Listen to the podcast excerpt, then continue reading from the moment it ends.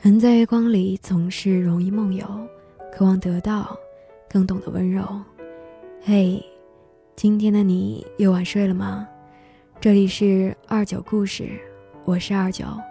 寻找节目订阅或者投稿，你可以新浪微博或者微信公众号搜索“二九故事”，可以找到我。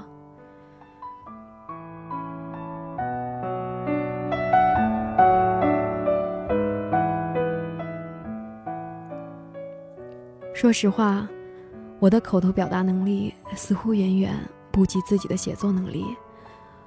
我若能行云流水般自由自在地写出一篇文章，也许是因为我有足够的时间去斟酌词汇和组织语言，但反而有时候和人面对面交谈，即便我故作老练，却似乎还是会显露出自己稚拙的端倪，就好像七八岁的小女孩。偷穿大人的高跟鞋那么的不自然，切怕，也要装成是勇敢。记得母亲有一次曾对别人谈起我，她比我还大胆，一个人哪儿都敢跑。听完以后，我固然是窃喜的，哪怕我大胆的并不是那么的名副其实，就仿佛是一个中等身高的人被突然夸赞像巨人。可尽管如此，我还是会觉得很高兴。因为我的确希望自己看起来能够是一个勇敢的人，别管我内心多挣扎，再恐惧也不过是咬咬牙，认怂了反而才可怕。所以我不会那么快就妥协于长辈们老套的说辞，在他们眼里，结婚生子才是人生中最为重要的事情。当我向母亲提及自考学历时，母亲曾用。再过两三年，你要是有男朋友，就得结婚，在家相夫教子，考到学历还有什么用？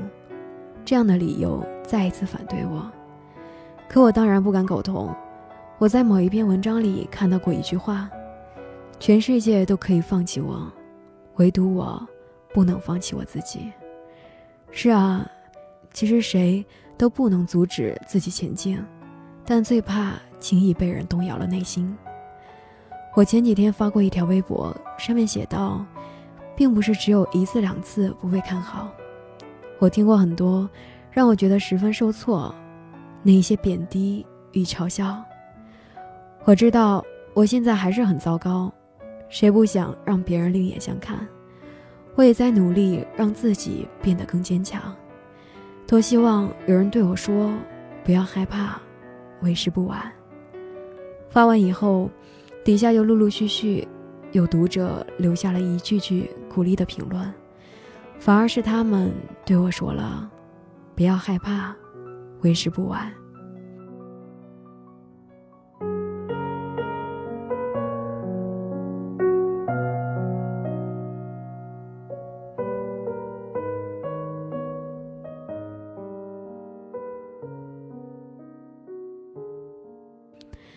天知道，收到那一些遥远的陌生人给予的认可和支持是有多么的奇妙。即使他们并不完全了解发生了什么事情，可那一些话语却依旧会让我觉得很温暖。他们为我摁下的句子，像是张开了怀抱，仿佛愿意让我随时去依靠。我是很珍惜自己的每一个读者的，从二零一五年到至今。积累下的一万两千六百七十二位片刻粉丝，使得我再也不辜负了我的文字，使他们让我看到了光的样子，给我在深感自卑的时候带来了一份轻轻的慰藉。好像生活里过得再暗淡，也总算还有一盏灯火不会灭，那里有人等着我写，有人愿意用耐心。读完我的每一种阴晴圆缺，陪我完整和碎裂，看，认识你们，我有多么幸运。今天回来的时候没有吃晚饭，从妈妈的冰箱里拿出了一个苹果，打算将就着果腹，但为了能把这篇文章尽快写完，就一直放着没有吃。不过做自己喜欢的事情，我也向来乐意饿一下肚子。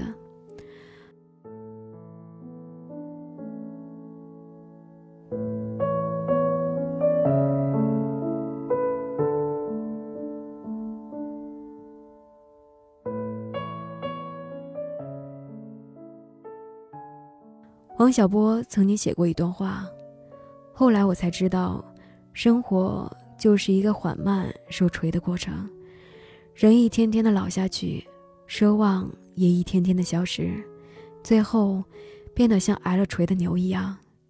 可是，我过的二十一岁的生日时，没有预见到这一点，我觉得自己会永远的生猛下去，什么也锤不了我。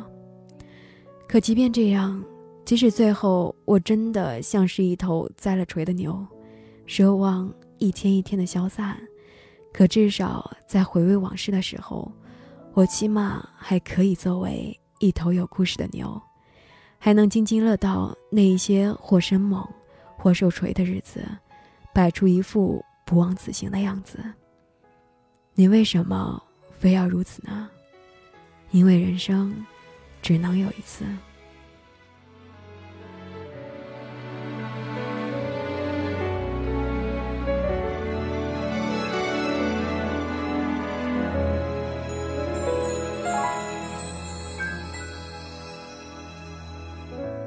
沉默定格在窗外，都猜不明白，承诺过的爱，是谁在勉强？谁该留下来？还是谁先不爱谁就说要离开？陌生一爱的存在，结局在安排，眼前的无奈，我迫不及待把心先拆开，而你说爱或不爱，都选择离开。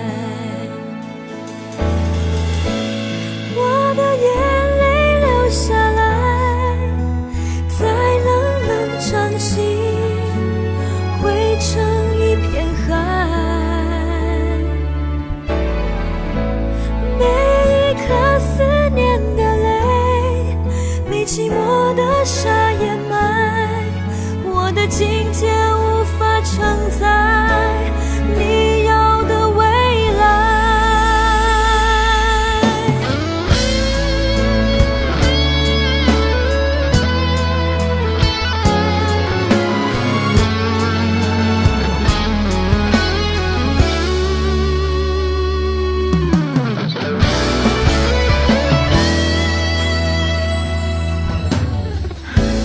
陌生。爱的存在。结局在安排今天分享的文章是来自于小辣花的，也许人生就是要硬着头皮活出去。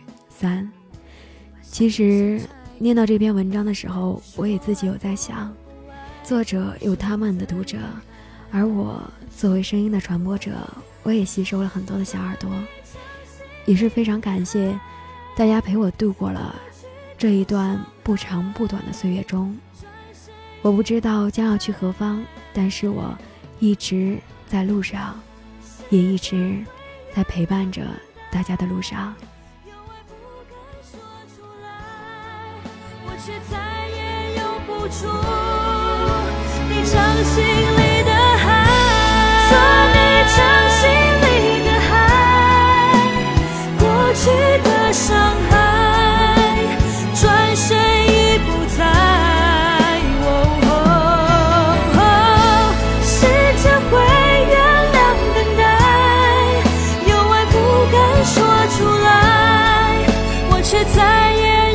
说。